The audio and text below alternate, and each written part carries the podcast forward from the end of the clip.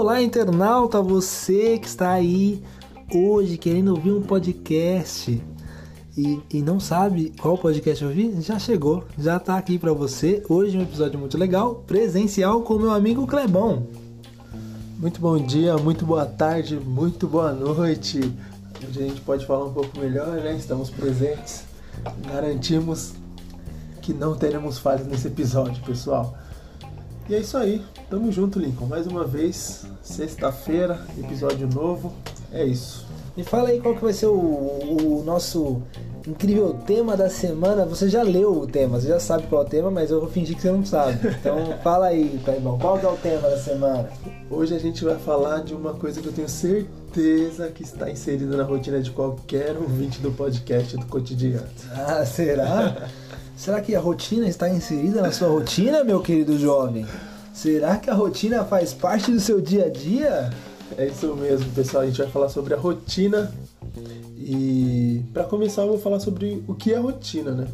A rotina é um padrão de hábitos e costumes que são mecanicamente executados pelo nosso serzinho, pelo nosso ser humaninho durante o nosso dia a dia.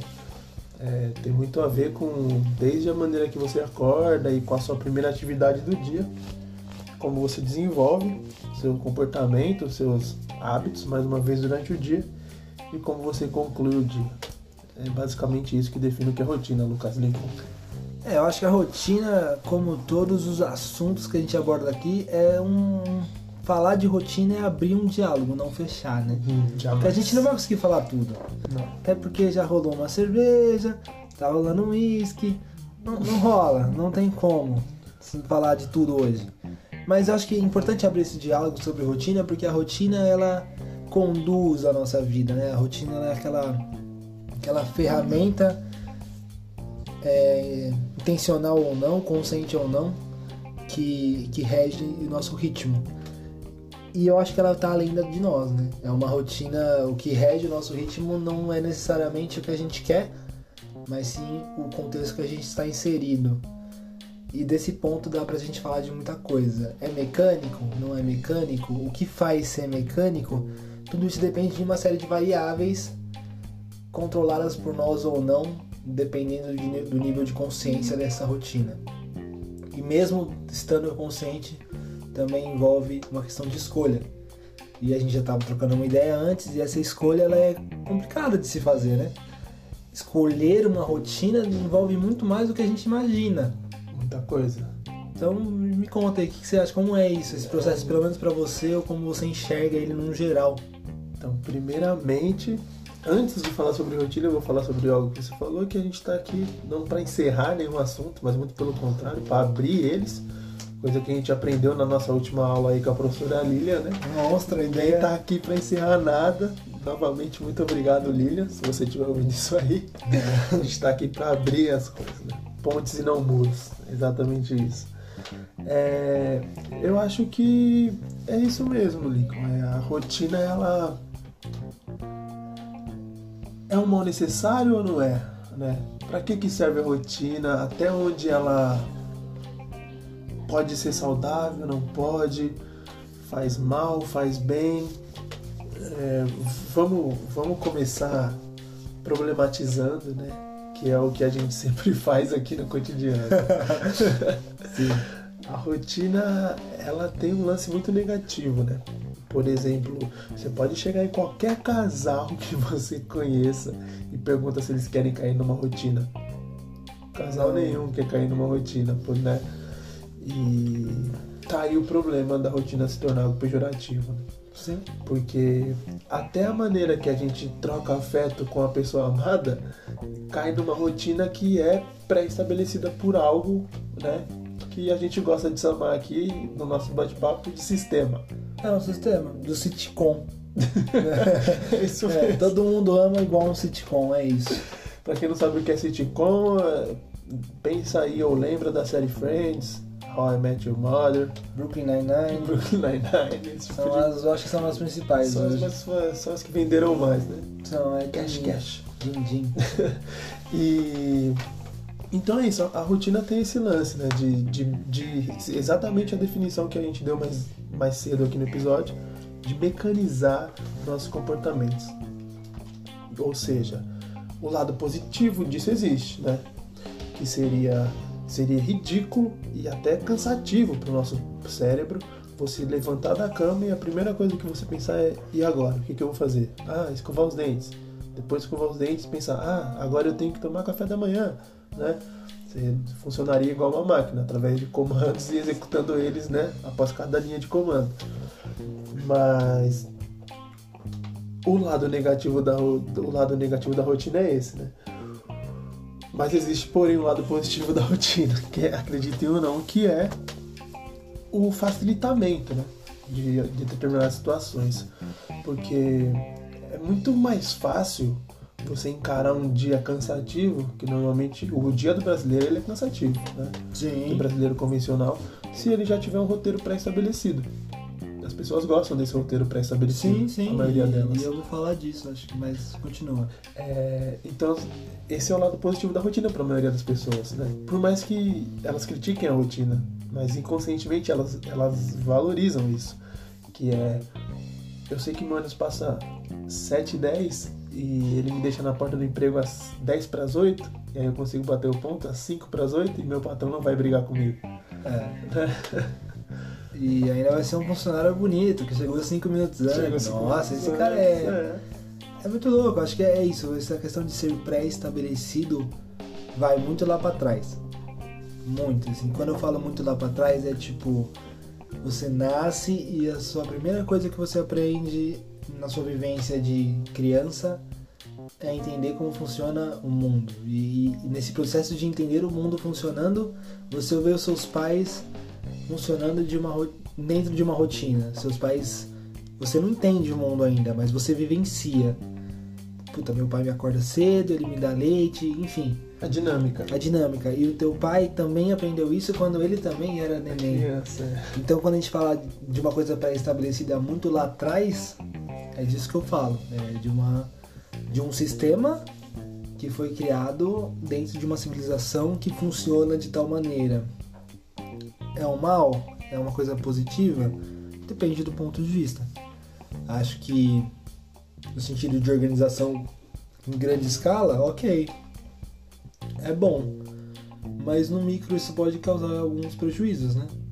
E pensar no, no prejuízo no sentido de robotização do ser humano. A gente pré-estabelece como a gente vive antes mesmo de nascer. E isso vai, vai além, é um papo longo, né? Eu acho que Vai, vai além. É, eu acho que. Qual é, é o- é porque, por exemplo, se a gente parar pra pensar dessa maneira, a primeira questão que a gente pode fazer é: a rotina não é uma escolha? acho que depende. Essa rotina não é uma escolha. Essa rotina não é uma escolha. Eu acho que tudo é uma questão assim. É uma, é uma rotina criada pra te pra fazer você acreditar que você escolheu algo, mas que mesmo quando você escolhe já é algo pré-estabelecido. Vamos lá no sentido educacional, puxando um pouco o gancho, mas existem um milhão de exemplos que a gente pode ainda citar hoje. Mas quando você estuda para passar no vestibular, você quer entrar numa universidade federal porque se você é aluno de universidade federal, as melhores empresas vão te contratar. É isso que vem na escola. É isso que eu ouvi um milhão de vezes na escola, dos professores, e outros amigos já ouviram de forma até mais extrema. Eu já tive amigo que ouviu do professor que se não passasse numa universidade federal seria um mendigo. E, é, já ouvi, não. Tem um amigo que ouviu isso de um professor e me contou e eu fiquei assim, tipo, como assim? Que professor é esse? Não, mas que sistema é Que esse? sistema é esse Porque- para o professor pensar assim? Exatamente, porque não é o professor em si, o professor não tem maldade quando É. fala isso. também? O sistema vende essa ideia. E por que, que esse sistema vende essa ideia? Porque estamos numa lógica capitalista. Uhum. E, enfim, isso vai longe nessa conversa. Mas o- isso faz mal quando te perde identidade. Você já não sabe mais por que você está querendo. Por que, que eu quero fazer uma universidade, uma universidade federal? Para ser contratado pela melhor empresa? Mas quando chegar lá, será que eu vou ser feliz? E aí que tá a grande questão da rotina. Nossa rotina nos torna felizes ou nos torna escravos? Ela nos agrega ou nos adoece? Aí começa o, o bate-papo. Então, é, ela, a rotina, ela, eu acho que ela nunca nos liberta. Quer dizer, talvez ela possa nos libertar, mas eu acho que esse é o, essa é a segunda parte do papo, que é quando você consegue criar a sua rotina de acordo com a sua subjetividade. Quando você encontra o seu querer e o seu querer é o que vai elaborar a sua rotina. Mas antes disso, vamos falar só da parte triste, que é o real. O real é bem triste. É, o real na maioria, né? É. Que é o quê? Dá pra pensar nisso. Você né? falou sobre pode adoecer. Quando a rotina pode adoecer? Né? Eu comecei dando exemplo dos casais e. Eu vou dar um exemplo de linha de fuga para os casais, por exemplo. Qual seria? Nossa, eu tô cansado de mandar bom dia pra minha namorada todo dia, cara. Tem gente que quer fazer isso. Que adoraria ter essa rotina. Eu quero. Entendeu? Aí, se você tá solteiro, manda um zap. Tem gente que adoraria ter essa rotina de ter alguém pra mandar bom dia. Não é à toa que aquele moleque fica fazendo aqueles vídeos na internet. é. Tá ligado? Porque tem gente que quer. Oi? Esse- é, é Letícia? É esse moleque. esse moleque. Não é à toa que esse moleque faz esses vídeos. Porque tem gente que, que quer isso. Essa é a parte interessante da rotina. Porque a gente, infelizmente, a gente tem essa necessidade de sentir que tem controle sobre algo. E o seu controle não é um, um lance de possessão nesse caso. Ah, eu tenho controle sobre aquela pessoa. É simplesmente controle de que, mano, em determinado momento do dia, eu vou poder trocar afeto com uma pessoa que eu gosto muito. Essa é uma rotina saudável, na minha opinião Sim. né? Bom dia, amor. Bom dia. Ah, passando aqui para falar que eu te amo. Tudo bem? Pensou que ia dormir sem boa noite, né? Não vai não, entendeu? É uma É. rotina saudável. É, porém, isso fica maçante quando esse bom dia não é respondido da maneira que a gente queria. E quando ele não é natural? E quando ele não é natural. Eu acho que esse é o grande ponto. É, porque aí a gente pode sair dessa esfera agora de relacionamento romântico amoroso e partir para um outro âmbito profissional, estu, né, educacional, enfim, que é acordo, escovo os meus dentes, tomo café, escovo os dentes de novo, saio de casa, vou para aula, vou pro meu emprego, volto para casa. Se você estuda, você chega mais cedo. Se você trabalha, você chega mais tarde. Tem que comer na rua, se você trabalha, volta para casa no fim da tarde. Isso quando volta. Quando não estuda depois do trabalho, Exatamente. e volta para casa no fim da noite. Enfim, essa rotina dentro dentro desse, isso já é uma rotina, né?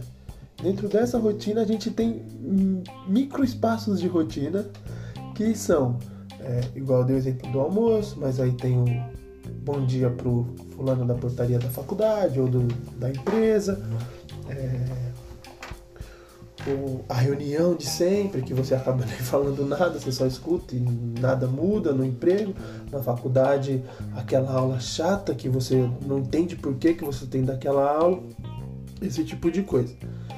E esse tipo de rotina é a rotina que, que vai incomodando a gente. Que é a rotina que adoece, que é o que você falou mais cedo. Porque o que, que acontece com essa rotina? Ela te faz alcançar alguns, algum objetivo. O Lincoln deu o exemplo da Universidade Federal. A pessoa que entra na Universidade Federal, independente de como ela conseguiu entrar, ela atingiu um objetivo. Quando ela chega nesse objetivo, o que, que acontece com ela? Ela não, ela não pensou no próximo, porque aquilo é o, é o ápice dentro Daquela etapa da vida. daquela etapa da vida dela. E aí, se ela entrou dentro dessa rotina, porque é uma rotina maçante para você Sim. entrar na Universidade Federal, de estudos intensivos, de preparação, Pra de, fazer né, uma prova. pra fazer uma prova. Aí você conseguiu, você entrou. E se lá dentro você descobre que realmente talvez não seja aquilo que você queria, acontece um monte de coisa. Falta de motivação, melancolia, até mesmo nostalgia, né? Nostalgia de um momento que foi bom, Sim. né? Mesmo que seja inconsciente Ou um entorpecimento. ou um entorpecimento. E aí é o que a gente entende essa cultura da faculdade, que é a da festa, é a da. E ok, eu não, não tô querendo criticar, enfim, deixa eu só deixar isso claro. A minha crítica não é a quem está na faculdade, a minha crítica não é a quem quer não é buscar isso, é entender isso num plano maior. Quando te vendem essa ideia de uma forma rasa e simplista, no sentido, se você entrar na faculdade federal, você se deu bem na vida e acabou, se essa é a ideia vendida, se torna raso e causa sofrimento. Não sofrimento porque, ai, como minha vida é difícil, estou na faculdade federal. Não é essa a questão. É um sofrimento do o quanto a minha vida é vazia. Porque se toda a sua adolescência, a sua juventude é pautada em um objetivo que se, se baseia numa prova, uhum. o que vem depois se torna complexo e doloroso a um ponto de você não entender. E a gente está dando esse exemplo porque ele cabe para todas as outras esferas. Porque, por exemplo, o cara que atende a demanda rotineira da vida dele dentro de uma empresa é porque ele tem um objetivo. Ele, não é, ele não é tolo. Não, tá lógico que não. Ele sabe que se ele seguir algumas coisas à risca, o chefe dele vai chegar nele e vai falar: Ê, saiu aquela promoção, João, firmeza. O João vai ficar feliz. Só que, mano, quando chegou essa promoção, o João percebeu que talvez tanto esforço não valeu a pena. Ou pior, se a promoção não acontecer, meu parceiro, o João vai estar tá com a cabecinha zoadíssima, tá ligado? É isso. Então, tipo, é esse tipo de coisa que a rotina dá, dá uma machucada, deixa a cabeça da gente pirada. Então, esse é o lado negativo da rotina. Né? Quando a gente só atende demandas que são impostas, né? coisas que a sociedade valoriza ou mostram que realmente são o necessário, né? E pessoal, pelo amor de Deus, se você é um jovem que está se preparando para prestar um vestibular, não desista da sua prova. Faz sua prova, realiza seu sonho. Essa é a questão, essa é a questão. É, porque agora vai entrar naquilo que a gente né, acredita, que é a rotina dentro da sua subjetividade, que é a rotina que te potencializa. Exato, eu acho que é a grande questão de potencializar.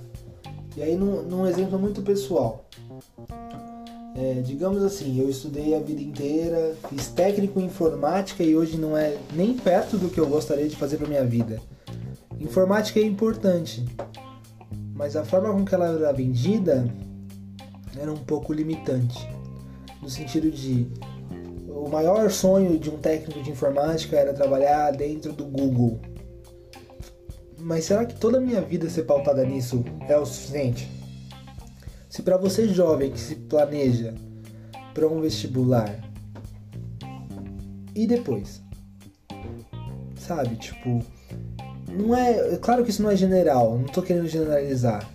São casos e casos, são pessoas e pessoas.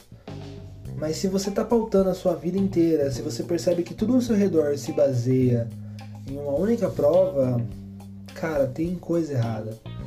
Porque quando essa prova passar, eu sou muito novo para falar isso, mas a vida é tão plural, sabe? a vida é tão cheia de curvas, a vida é tão cheia de detalhes e esses detalhes são muito mais importantes do que o nome da sua faculdade. Esses detalhes são muito mais importantes do que acho que para mim e para o Kleber, que somos alunos de universidades particulares, baratas. Uhum. Podemos falar isso. Eu estudo numa, numa universidade extremamente barata dentro da psicologia. A mais barata que existe na psicologia é a minha universidade. E se torna extremamente técnico, se torna extremamente curto. Você é psicólogo, eu tenho que ler isso, eu tenho que fazer isso e passou. Mas se você entende a sua vida com todas as suas potencialidades, se você se entende como ser humano para entender como você se coloca, a sua rotina vira muito mais variável. Você não precisa viver dentro de sisteminhas de estudo. Você não precisa seguir um pomodoro para passar numa faculdade, porque talvez ele nem se adeque ao que você quer para sua vida. Será que é isso que você quer? No futuro, se daqui 10 anos você quer ter se desgastado tanto para ganhar o mesmo salário de um cara que foi inovador, e eu acho que é por isso que entra essa questão dos coaches, mas a gente pode falar isso daqui a pouco. Uhum. Mas por que será que tem tanta gente vendendo uma ideia que você pode ser diferente? De uma forma extremamente simplista, né? Ser diferente não é tão fácil. Não é qualquer um. Não que, que todo mundo tenha a potencialidade e a capacidade de ser diferente. mas não é tão simples, né? Envolve um sofrimento, envolve uma luta que, que vai contra um sistema completo. Não é tão simples justamente porque a rotina é uma criação. Ela é um conceito dentro de vários outros conceitos que o sistema imposto vigente, que é o capitalista, ele não nos dá tempo. Nos falta tempo. É justamente, nos falta tempo para explorar a nossa subjetividade e por conta disso nos falta tempo de elaborar novas formas de rotina. Linhas de fuga de tudo que está posto, linhas de fuga de é, uh, eu não eu não sei, eu não enxergo outra maneira de, de, de ser o que eu quero ser ou de ser de outra maneira que não seja prestando uma prova. Eu não enxergo outra maneira de ser que não seja ganhando uma promoção. Eu não enxergo outra maneira de viver o meu dia que não seja acordando às seis da manhã e chegando em casa às uma da manhã. Sabe? O que é um absurdo mas é real. Nos falta tempo. Para buscar essa autenticidade, nos falta tempo. Né? E quando eu percebo que eu mesmo, por exemplo, tenho esse tempo, eu me sinto um baita privilegiado. Né? Mesmo porque se, eu, se, você, se eu contar a, da minha vida, a primeira coisa que vocês vão perguntar é co, como é que você dorme. Né? Um cara que trabalha, estuda, é pai, namora, mora sozinho e paga a conta, como esse cara dorme? É. É muita resposta. Mas ao mesmo tempo eu me sinto privilegiado, porque eu, eu faço o que eu quero. Eu Sim. arrumo tempo pra fazer o que eu quero. Então, assim, aí agora eu vou ser o cara que vai vir aqui e vai falar: acredite, é possível? Não, eu não vou fazer isso, porque seria um absurdo, né? No cenário Brasil, em que as pessoas fazem isso, saem de casa às seis da manhã e chegam a uma da manhã, soa muito simplista. E eu sou um cara simplista, mas, mas sou muito simplista. Eu chegar e falar, mano, se você quiser, você consegue. O problema é a falta de coragem que não é nossa. A falta de coragem que é imputada na gente de confrontar isso que tá posto e encarar e falar, mano, vocês estão comprando meu tempo. Tá ligado? É isso. Vocês estão comprando meu tempo. Tem um filme sobre isso. Tem qual? Aquele filme que no pulso das pessoas Nossa, tem quanto. Não sei o nome Timberlake, do filme. né? É com Timberlake, Timberlake esqueci o nome do filme. O Quem filme é souber, até comenta aí. 2016, 2000. É, não, não é 15. Não é tão novo, não, mas eu já assisti. Mas é esse filme, é isso. Porque É, não tem grana, né? Naquela, Não, é naquela distopia, é, é, trampou, abastece o relógio do pulso ali e Isso, tal. é isso. E eu acho que é bem isso, sabe? Tipo, quanto a gente. Sabe, se você não consegue mudar, não é culpa sua. Se você conseguir mudar, é mérito seu. Mas você não é. Você não é um herói. Eu acho que isso deveria ser o básico. Eu acho que essa é a questão. A gente vê aí um monte de empreendedor e, eu- e hoje o Kleber, eh, pelo menos eu me vejo nessa posição de empreendedor. Eu estou produzindo conteúdo e eu tenho um objetivo meu com isso. Meu, um tanto quanto altruísta, sabe? Eu quero levantar esses diálogos. Nada disso que a gente está falando é uma certeza absoluta. Nada disso que a gente está falando é, um, é o correto. São formas de ver o mundo que de convidados, né? Que é pra- Justamente, eu acho que são formas de ver o mundo e a gente tá falando da nossa hoje. É, sei lá, o cara do bairro do lado talvez veja um mundo diferente. Então me conta. Eu acho que também isso tem a ver com a comunidade que a gente busca criar. É. Então me conta, como que é a tua visão, como é que é isso, mas eu acho que é muito importante isso que você falou do, do ser simplista. É por isso que quando aparece um coach, um cara falando, puta, você pode empreender com seus 20 anos, eu tinha 300 reais e agora eu tenho 2 milhões. Puta, acontece, beleza, isso é possível, mas é possível se você for muito fora da caixa, isso envolve um... Pro normal, né? Pro, pro que é... Claro, não, é, não funciona assim tão fácil, tá ligado? Mas para um cidadão comum, uma pessoa comum que vive uma vida comum, estuda uma escola simples e vai para uma faculdade simples, se é que vai para uma faculdade, é, tentar pensar além é muito difícil, é doloroso, gera uma, angústia. Eu acho que eu e o Kleber a gente pode compartilhar dessa mesma ideia. Toda vez que a gente pensa sobre o mundo, toda vez que a gente pensa sobre como a gente vive, nos gera angústia, nos gera dor. E lidar com essa dor é uma é difícil, tá ligado? A gente, acho que a gente tem uma sorte enorme. É isso mesmo. Talvez seja sorte, não sei. Me fala o que que você acredita, me conta. Mas estar disposto a dar esse passo pra fora, meter uma mochila nas costas e conhecer o mundo. E eu não tô falando de viajar pelo país. Eu tô falando de olhar por novos prismas. Eu tô falando de de colocar em suspensão, deixar de lado tudo que eu acreditava antes e tentar ver o mundo de uma outra forma. Isso muda a sua rotina e você e isso envolve uma rotina. Então, quando a gente começou a produzir isso aqui, quando eu comecei a investir nisso e, e não que a gente, nossa, tô bonado, vou investir 100 mil. Não é isso, é tipo, puta, vamos gastar 100 reais pra tentar melhorar a qualidade? Puta, 100 reais você tem que parar tudo e criar uma rotina nova pra estudar esses 100 reais e fazer isso valer a pena. É isso mesmo. Mas no, no- no dia a dia a gente não aprende isso. A gente não aprende isso na escola, a gente não aprende isso na faculdade. E aí tá uma questão. A gente estuda psicologia, mas a gente estuda o que é ser um psicólogo. A gente nunca estuda depois da faculdade. Ninguém ensina na faculdade a montar um consultório. Então, Não é? Então, aí- agora eu vou, eu vou discordar de você um pouquinho, porque na, na minha faculdade tem, teve em EAD, Planejamento de Carreira e Sucesso Profissional. Mas quantas pessoas fazem o EAD com vontade? Entendeu? É, então, aí durante, durante a trocação de ideia ali, pós-aula e tal, essas coisas, ou mesmo grupo, nossa, eu não sei pra que aquela matéria em EAD e tal. Mano, é- eu achava maneiro, assim, porque dentro da. É um, é um acesso, né? É gente que tá tendo a oportunidade de ter acesso a uma coisa que nunca teria e não tá dando, não tá dando valor. Que é tipo, mano, os caras te ensinam, é um, dentro de um curso, te ensinam até educação financeira, cara. É um lance interessante. Caiu meio no clichê. Interessante não, é super importante. É, import... caiu Isso meio muda a sua vida no total. Esse termo ficou pejorativo por causa da galera coach, né? Sim. Educação financeira. Mas é um tema super, mano, relevante, tá ligado? Puta, eu não acredito que eu vou defender um coach agora. Mas se parar pra pensar, nossa, velho, isso aqui esse é o episódio mais importante da minha vida agora, de novo. Mas se parar pra pensar, o coach que fala de educação financeira, ele é ridicularizado por causa que o sistema ensina que isso é idiota. É, talvez seja. O problema é como ele lida com isso. Enfim, né? não, tem É. toda a questão de, de estética, enfim. A- a- e talvez até a falta de, de bagagem teórica Mas se a gente tá também. numa faculdade e a gente tem uma matéria. Eu lembro das minhas Porque, assim, matérias. o, o- o problema é assim, pra mim. O problema Tá. do coach que fala sobre, sobre educação financeira é o cara que, sei lá, aquela menina que ficava fazendo a propaganda no YouTube lá.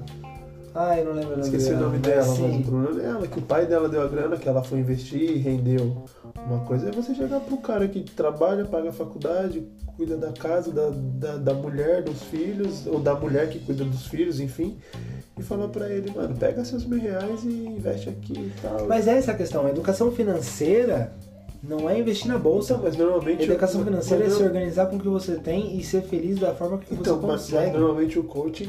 Ele Sim, vem, ele não, vem mas aí vem com essa ideia de mercado, de. É.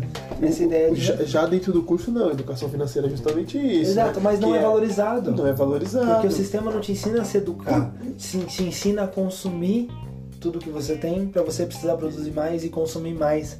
E essa é a grande questão. A, Nossa, a pro- a professora, na videoaula, a professora falou que a questão mais, mais errada, que, que, que- a questão que as pessoas mais erraram, né?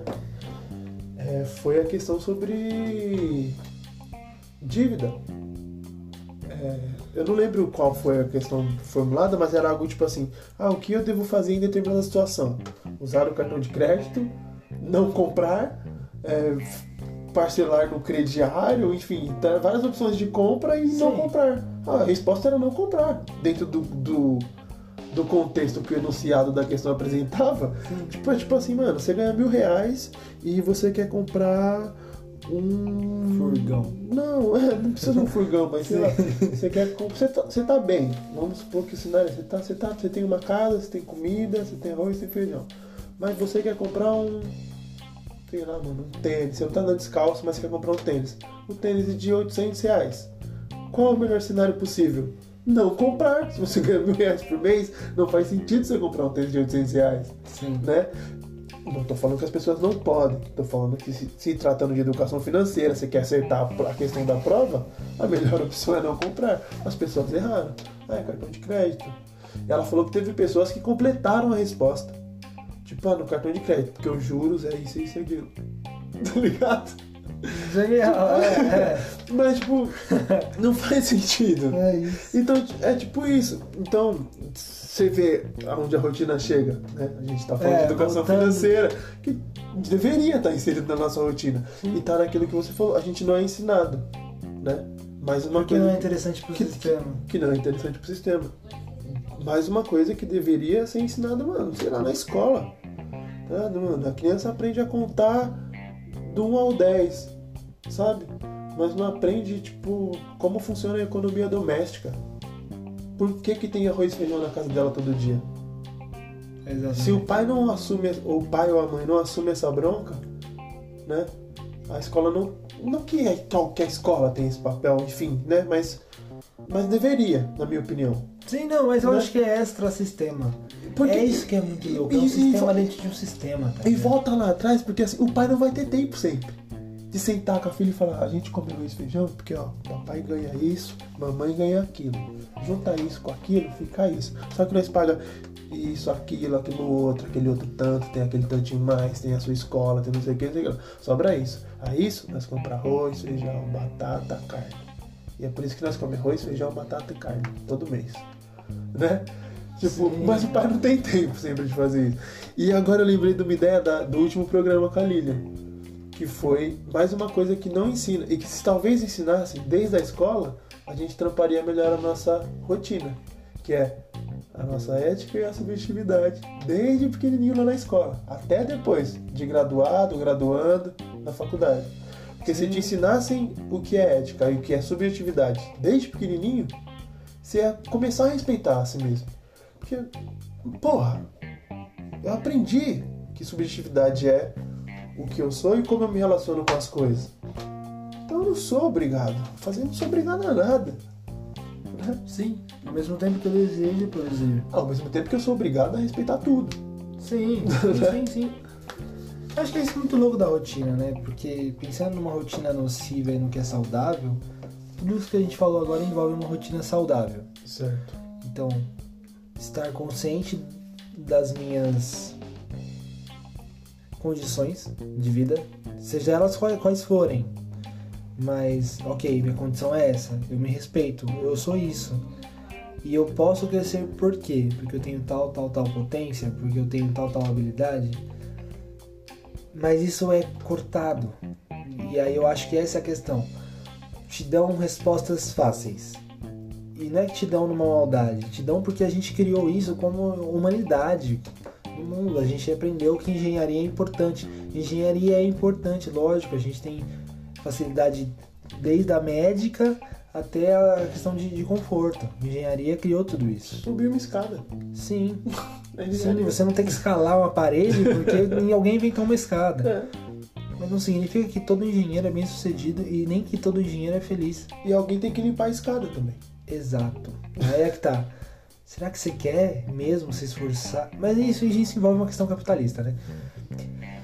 O, o sistema inventou que o engenheiro que assina o projeto ganha mais do que o engenheiro que coloca o tijolo. Porque o pedreiro também é engenheiro. Desculpa, o pedreiro bom, pedreiro que estudou, aí, mano, aquilo ali não é fácil, ninguém faz aquilo. Para, o cara que assina o papel é muito mais fácil. Tudo bem que ele estudou muito mais técnica.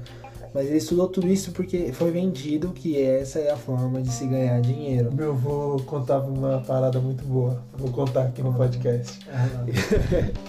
Desculpa, pessoal. Eu amo muito meu avô.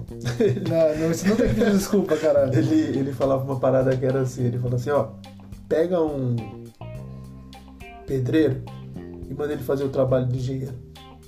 Ele faz. Agora manda o engenheiro fazer o trabalho do pedreiro. Não faz não. Não, é, é isso. Tá tipo assim, sei lá, eu acho que. Claro que tem todas as questões técnicas, É, de sei, segurança. só Mas é real. Eh, Se for parar pra pensar de uma forma mais profunda.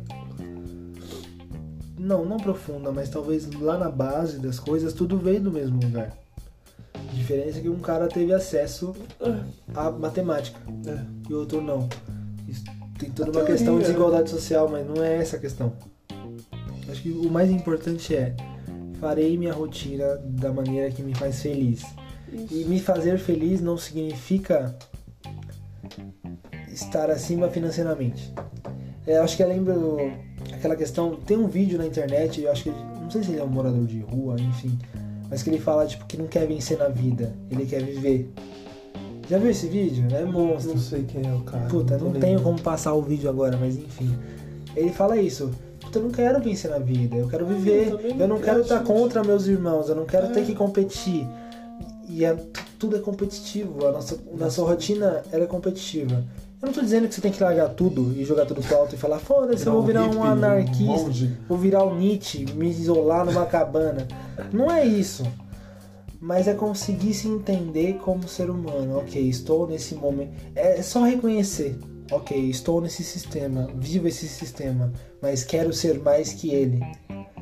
Porque quando você chega lá, eu acho que essa é a grande questão, a gente tava falando disso agora há pouco, do, do filme Dois Papas. É um filme da Netflix muito bom se você gosta de filosofar na, na sua vida. E é engraçado pensar que o Papa Bento XVI viveu uma vida de 80 anos para virar Papa De preparação, né? de preparação para virar papa. E quando ele vira papa, ele se mostra no filme uma pessoa extremamente depressiva. Porque ele chegou lá e acabou. É, o lance do falta de novos objetivos, né? Porque ele, Ele preparam, não aprendeu outros objetivos, eles se essa é a questão. tanto pra ser papa E quando ele virou, acabou. que Ele já não sabia É, mais, a perspectiva se fecha.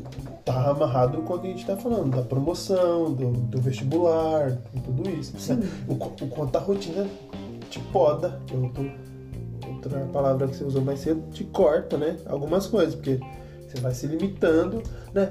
E, e, assim, é, e, e é incrível porque a potencialidade do do Bento XVI é, é, é explícita no filme, assim. É um gênio. Ele é um gênio. Ele é um gênio, um cara super inteligente, independente de posição política e tal, mas ele é um cara inteligentíssimo, fala vários idiomas, conhece a história do mundo, a história da igreja, enfim, tudo. Mas ele é Mas triste. ele é triste quando ele assume o poder porque ele tá vendo o mundo em constante mudança e ele se amarrou tanto ao conhecimento dele, que era preso à, à história, Sim. que ele não estudou o que estava acontecendo enquanto ele estudava a história. Acho que tem muito disso também Tem, né, tem da, da isso. dele, né? E, e eu acho que é assim, é. Quando você chega no topo, claro que você deve buscar o melhor pra você. Não, é, eu acho que esse é o problema de falar disso. É. Parece que a gente tá querendo, ah, vamos todo mundo ser. Vestir saco de batata. Não é essa a questão. É, claro que você tem que ser, buscar o melhor pra você, mas entendendo que o melhor pra você tem que ser pra você e não porque é pro mundo. Porque seu Papa com certeza é a figura mais importante dentro do mundo cristão, que é o mundo ocidental. Seu Papa hoje, tal- talvez politicamente, é uma figura mais importante, não sei, tanto faz também. Mas a questão, dentro da igreja é o maior cargo. E quando você chegar lá? Quando você for presidente da empresa? Será que você vai ser feliz ou você vai ficar o dia inteiro trabalhando, não vai ver seus filhos crescerem? Isso é uma coisa que o próprio Roberto Justus já falou. Ó que monstro, lembrei agora. Uma vez ele disse que ele errou a vida inteira porque ele não viu os filhos crescerem, ele só trabalhou e hoje talvez ele seja um dos empresários mais importantes do Brasil. Mas ele percebeu que ele era feliz quando ele começou a terceirizar o trabalho dele para outras pessoas e ter menos agenda cheia. Será que você quer ser o presidente para não ver seu filho crescer? Ou você quer ser o presidente para ter dinheiro para estar com teu filho? Entendeu a questão? Será que vale a pena? Será que você quer ser presidente também, né? É, será que isso realmente é o que você quer? sabe? Será que isso realmente é sucesso? será que isso realmente é porque felicidade? é aquilo, né? Porque, tipo, o cara queria ser papa. E ele virou papa. E ele ficou triste. E ele falou, não quero ser mais papa. Que ele renunciou. E renunciou. Acho que ele foi o segundo ou terceiro papa da história que renunciou. Entendeu? E o cara que assumiu não queria ser papa. Isso. Tá? O cara que assumiu falou, não, pelo amor de Deus, eu não quero, eu quero me papa." aposentar. É, é isso, é, é incrível essa história. Porque é, é, é uma história que bota o.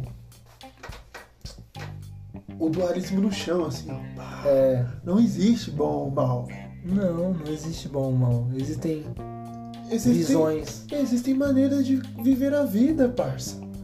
E que muitas vezes não é opcional, é imposta. E, e quando você escolhe a que não é a sua, porque é o que você acabou de falar, nem sempre você escolhe, É você só obedece, você Sim. só segue, né? Mas quando você não encontra a sua subjetiva, você só vai, só vai, e uma hora vai doer. Nele demorou 80 anos, meu parceiro. É, Pra ele sentir o que realmente é solidão, 80 anos. Porque no filme tem vários flashes dele lembrando da família, do- dos amores que ele abandonou, Não, né? esse é Francisco. É verdade. Mas o, o Ratzinger teve a mesma vida. É, É a mesma é, vida. É da, vida da desse família, cara. dos amores que abandonou, das amizades, enfim. Tudo bem, eu respeito. Eu quero ser papo, eu quero ser papo, eu quero ser papo. A questão é que a preparação dele foi fantástica? Foi, ele era um gênio, estudioso e tal. Só que ele se preparou de maneira intelectual, mas não emocional. É, é, E, e o outro tava, era totalmente o oposto, né? é. E talvez isso, isso mostre o mundo, né? Sim. Porque o mundo tá virando um mundo mais emotivo, mais Isso é sentimental. bom. Isso é. pra mim é sensacional. Acho que a gente tá amadurecendo nesse ponto, né? É. E. Saindo dessa loja tecnicista da, da própria rotina. A rotina não é mais técnica, agora aos poucos ela se torna mais pessoal, mais Isso. palpável, mais sensível à nossa experiência. E, e, e não, não querendo romantizar a nossa situação, eu acho que a, as nossas, a nossa realidade atual, por conta do, da Covid-19, é isso. A É. gente vai ter que produzir novas formas de rotinas subjetivas. Porque, meu parceiro, assim, o meu isolamento, o seu, ele é um isolamento alternativo, né? Porque eu, né, você mora com a sua avó, eu divido o quintal ali com a minha família, mas tem pessoas que estão sozinhas. Sim. E mesmo quem divide espaços está tendo que elaborar rotinas subjetivas, Sim, né? sim. Porque trabalha em casa, Na presença do outro, né? na presença do outro. A gente falou isso no segundo episódio. E aí quando você, quando isso passar, porque eu acredito que vai passar, as pessoas vão, vão para fora de uma outra maneira, né? E se, e se, É, é. E se, e se mesmo que de forma inconsciente entenderem que produzir rotinas subjetivas é saudável, porque não é saudável só no momento de pandemia, de isolamento social. É saudável no- em épocas sem vírus no ar, tá ligado? É. vai, vai ser sensacional. E, e tem a ver com isso desse mundo sentimental que a gente acredita que é mais bonito. Né? Que é mais real, pelo menos. Não sei se é bonito. Porque beleza é su- subjetiva também. é. Subjetivo. Mas é real e, e é muito interessante como o mundo cobra isso da gente. É, Pelo menos eu tenho essa visão e agora falando de pandemia me veio tudo isso na cabeça. A gente criou uma rotina pré-estabelecida por tanto tempo e ela era tão pré-estabelecida, ela era tão certeira. Eu acho que é isso, essa, eu acho que esse é o ponto de falar de adoecimento. Ela é tão certeza, ela é tão sem dúvida ok, eu tenho que estudar, eu tenho que passar no vestibular, eu tenho que me tornar um profissional, eu tenho que trabalhar 8 horas por dia e ganhar 15 mil reais por mês. É, então, ela- Que ela- tanto faz o que tudo isso envolve todos os outros aspectos. Então a gente tem uma produção massiva, danosa ao meio ambiente, consumista. consumista, que degradou o ambiente e eu acho que a gente fudeu com o planeta até o planeta fuder com a gente. E talvez ensinar alguma coisa. Eu acho que essa é a grande pegada. Você acha que o mundo Cobrou. pediu um. Não, acho que ele tá com a nossa cara. Tipo, para. Então, se vocês não parar, eu vou matar todo mundo, tá ligado? Eu acho que ele meteu uma arma na nossa cara e falou: tá errado, você não tá olhando e agora você vai ter que olhar.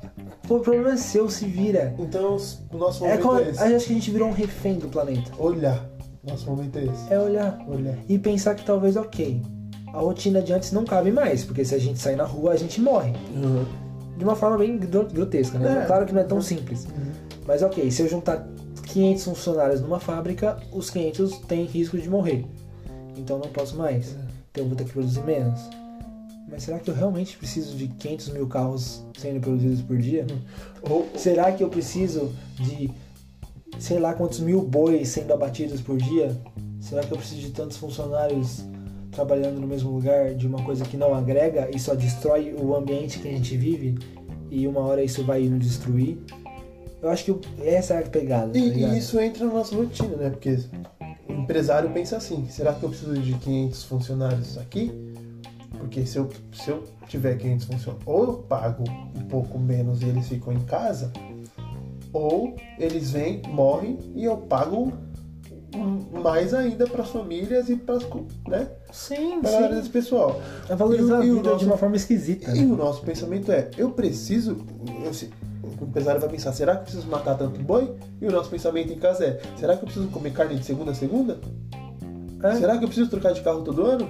Será que eu preciso comer hot dog Será todos que os eu dias na preciso rua? comer hot dog todo dia depois que eu saio da faculdade? É, é isso. é. tipo isso, né? É, então, eu acho que tem questões a, Eu acho além. que assim, é, isso, isso envolve todas as camadas da sociedade. Essa situação pandêmica que a gente tá, ela veio para fazer isso que você fez. Acho que o mundo, tipo, reduziu a humanidade a um, a um chocalho e tá fazendo assim, ó.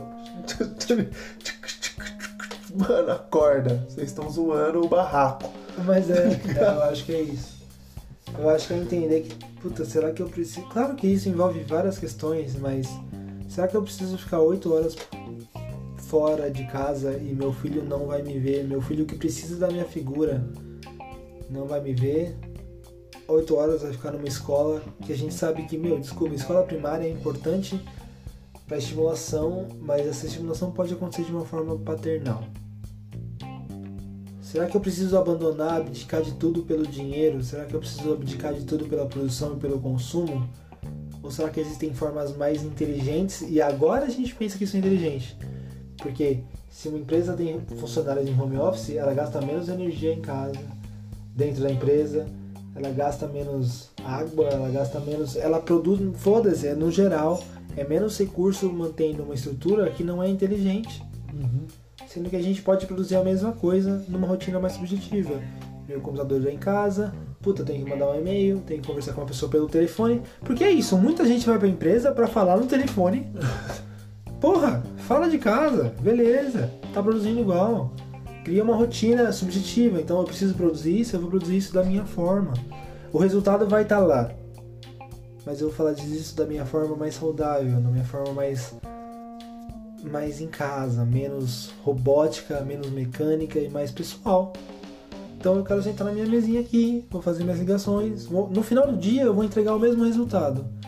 Na minha casa, podendo atender demandas diferenciadas, podendo criar do meu jeito. Puta, eu quero acordar um pouco mais tarde, mas eu vou trabalhar mais focado, porque eu tô mais descansado. Porque real, fala sério, você trabalha na rua hoje, você chega às 6 horas da manhã no trampo, você chega cansadão, e nas primeiras 3 horas do dia você não tá produzindo Você igual não você tá. rende. Você não rende. Não rende. Quem rende, E velho? aí quando você, Você começa acorda, a render, já é. é hora de você almoçar e você volta do almoço e não rende. É isso. Você, desculpa, não tem quem renda melhor, não tem como. Isso é uma opinião pessoal. E, e tem muito a ver com, com outra coisa que a Lilia falou no episódio passado, que é, mano, tem coisa melhor do que você conseguir sair da aula 10 horas, tipo, porque na faculdade normal a aula é das 7 às 10. Sim. Só que você não assiste às 3 horas. Não. Você chega às 7, aí o fulano chega às 7 e meia, o fulano chega às 15 para as 8, a aula começa às 8, 15 para as 10 tem gente indo embora. Detalhe que ele chega às 8 exausto. Chegando, não, né? Não tô culpando, não tô falando que ele é preguiçoso, Não, ele tá, ele tá exausto ele tá cansado, é. A rotina desgastou ele ao ponto de ele não conseguir e se aí desenvolver. Ele, quer, ele tá achando a aula maneira. Só que ele fala, meu parceiro, eu vou pra casa. E ele assistiu uma hora de aula e foi embora. Então 10 horas, da- agora ela consegue dar aula.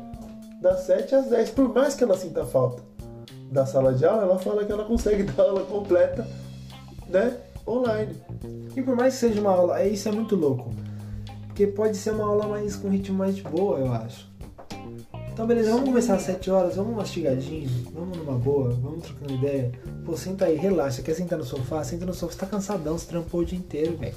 Agora não. Chega correndo, passa na catraca, pega o elevador ou sobe a escada, bum, bum, bum, bum, bum. A aula já começou, fudeu.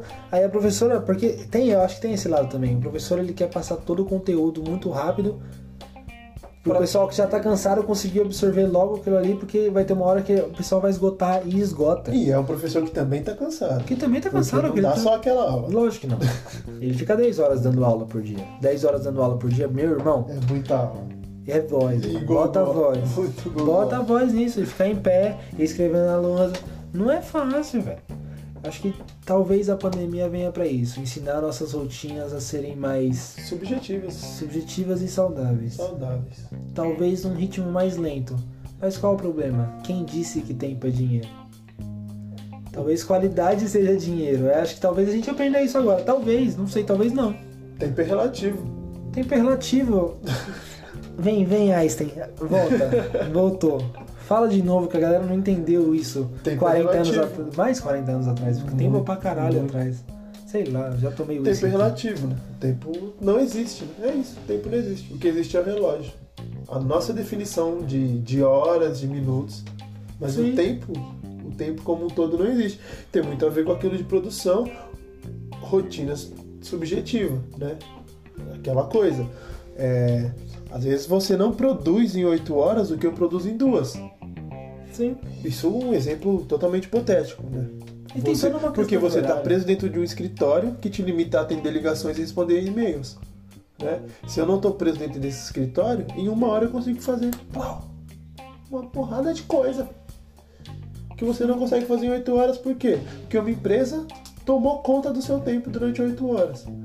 Ah, Kleber, você está falando para eu não trabalhar mais? Não, velho. Eu só tô falando que a rotina pode ser subjetiva. Mesmo dentro desse espaço maluco. É, eu acho que esse papo não é pro, pro funcionário de chão de fábrica, né? Não, Eu acho que esse papo é pra, pra quem conduz. Você não precisa conduzir teu funcionário do jeito errado.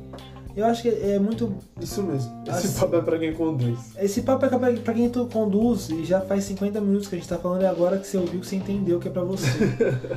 Porque, porra, eu acho que assim, quando eu tô produzindo as coisas do cotidiano, por mais que vocês só vejam um programa por semana, existem metas a curto, médio e longo prazo.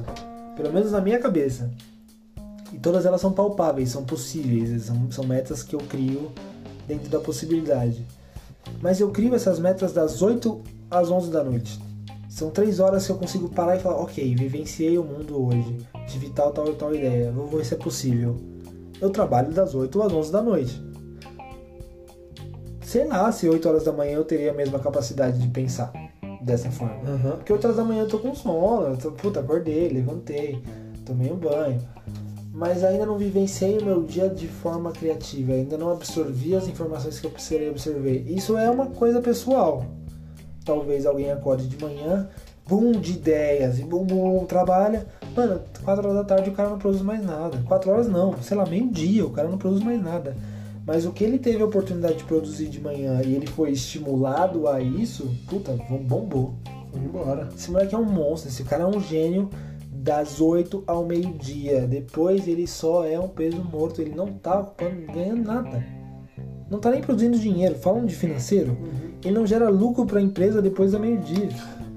Por que, que eu tô mantendo esse cara ali? Tá ligado? Por que, que eu não valorizo o que ele é do jeito que ele é? Nossa, esse papo tá longo, hein, gente? Tá. Viajou. Eu acho que é isso, né? Pra encerrar, rotinas subjetivas e encontre maneiras de explorar essas linhas de fuga, né? Dentro da pandemia, pós-pandemia, que vai acabar, se tudo der certo. Reza aí, mano. Você pode rezar, reza. É, porque eu não vou rezar, não. Quem tem fé, ajoelha e ora. e De uma forma rotineira. Todo dia às 8 da noite você se ajoelha aí. Porque é isso, pessoal. Explore essas ferramentas que você tiver acesso. É, eu sei que é muito fácil a gente aqui desse lado, do lado de cá do, do, do fone de vocês, do aparelho que vocês estão ouvindo falar. Ah, subjetividade, rotina subjetiva e tal. Mas se encontrar maneiras possíveis, explore-as e apresente-as pra gente. Pra quem É, tá me conta. É, Faz e me conta como é isso aí. Eu quero saber real. Se você tá ouvindo até aqui, me conta como é isso. Pra você. Porque eu não tô nada disso que eu falei em 53 minutos, você não ouviu nenhuma verdade. Você ouviu visões. Isso. Se- É só uma pergunta, eu não, não fiz nenhum. Sei lá, nada é certo. Nada é certo. Então é isso. Explore linhas de fuga dessa rotina maluca e entristecedora. Pra mim, a palavra é essa. Às vezes sim. É. E, e troca ideia com a gente, mano. E com quem tá ao redor também, né? Não só com a gente que propôs a, a ideia, mas Com todo mundo. propõe essa ideia adiante também, né? Propaga. E eu acho que pra encerrar é isso, Lucas Lincoln. Acho que É, é isso. A real é que. Acho que todos os nossos programas até agora, é legal pensar nisso. não, não se tratam dos assuntos, mas sim de se descobrir nesses assuntos. Isso. Puta, quando a gente fala de racismo, quando a gente fala de educação, quando a gente fala de afeto, quando a gente fala de rede social, não se trata sobre a rede social, sobre o racismo, sobre a educação, sobre o afeto. Se trata sobre se descobrir e se entender e abrir esse diálogo dentro desse tema. Eu acho que é muito isso, né? Isso. Tudo que a gente falou agora se depende do do que você, sei lá, do que você sente. A gente recebeu uma notificação aqui, isso perdeu uma ideia. Mas tudo depende do, do que você sente. Então sinta, se sinta confortável, fale sobre isso. É isso. Muito obrigado para quem ouviu até aqui. Não se esqueça de nos acompanhar no Instagram, no Twitter e compartilhar com seus amigos. A gente agradece para você que ouviu até aqui. Explore sua rotina, tente enxergar beleza nessa parada, certo? Respira. Explode cabaré! Pum!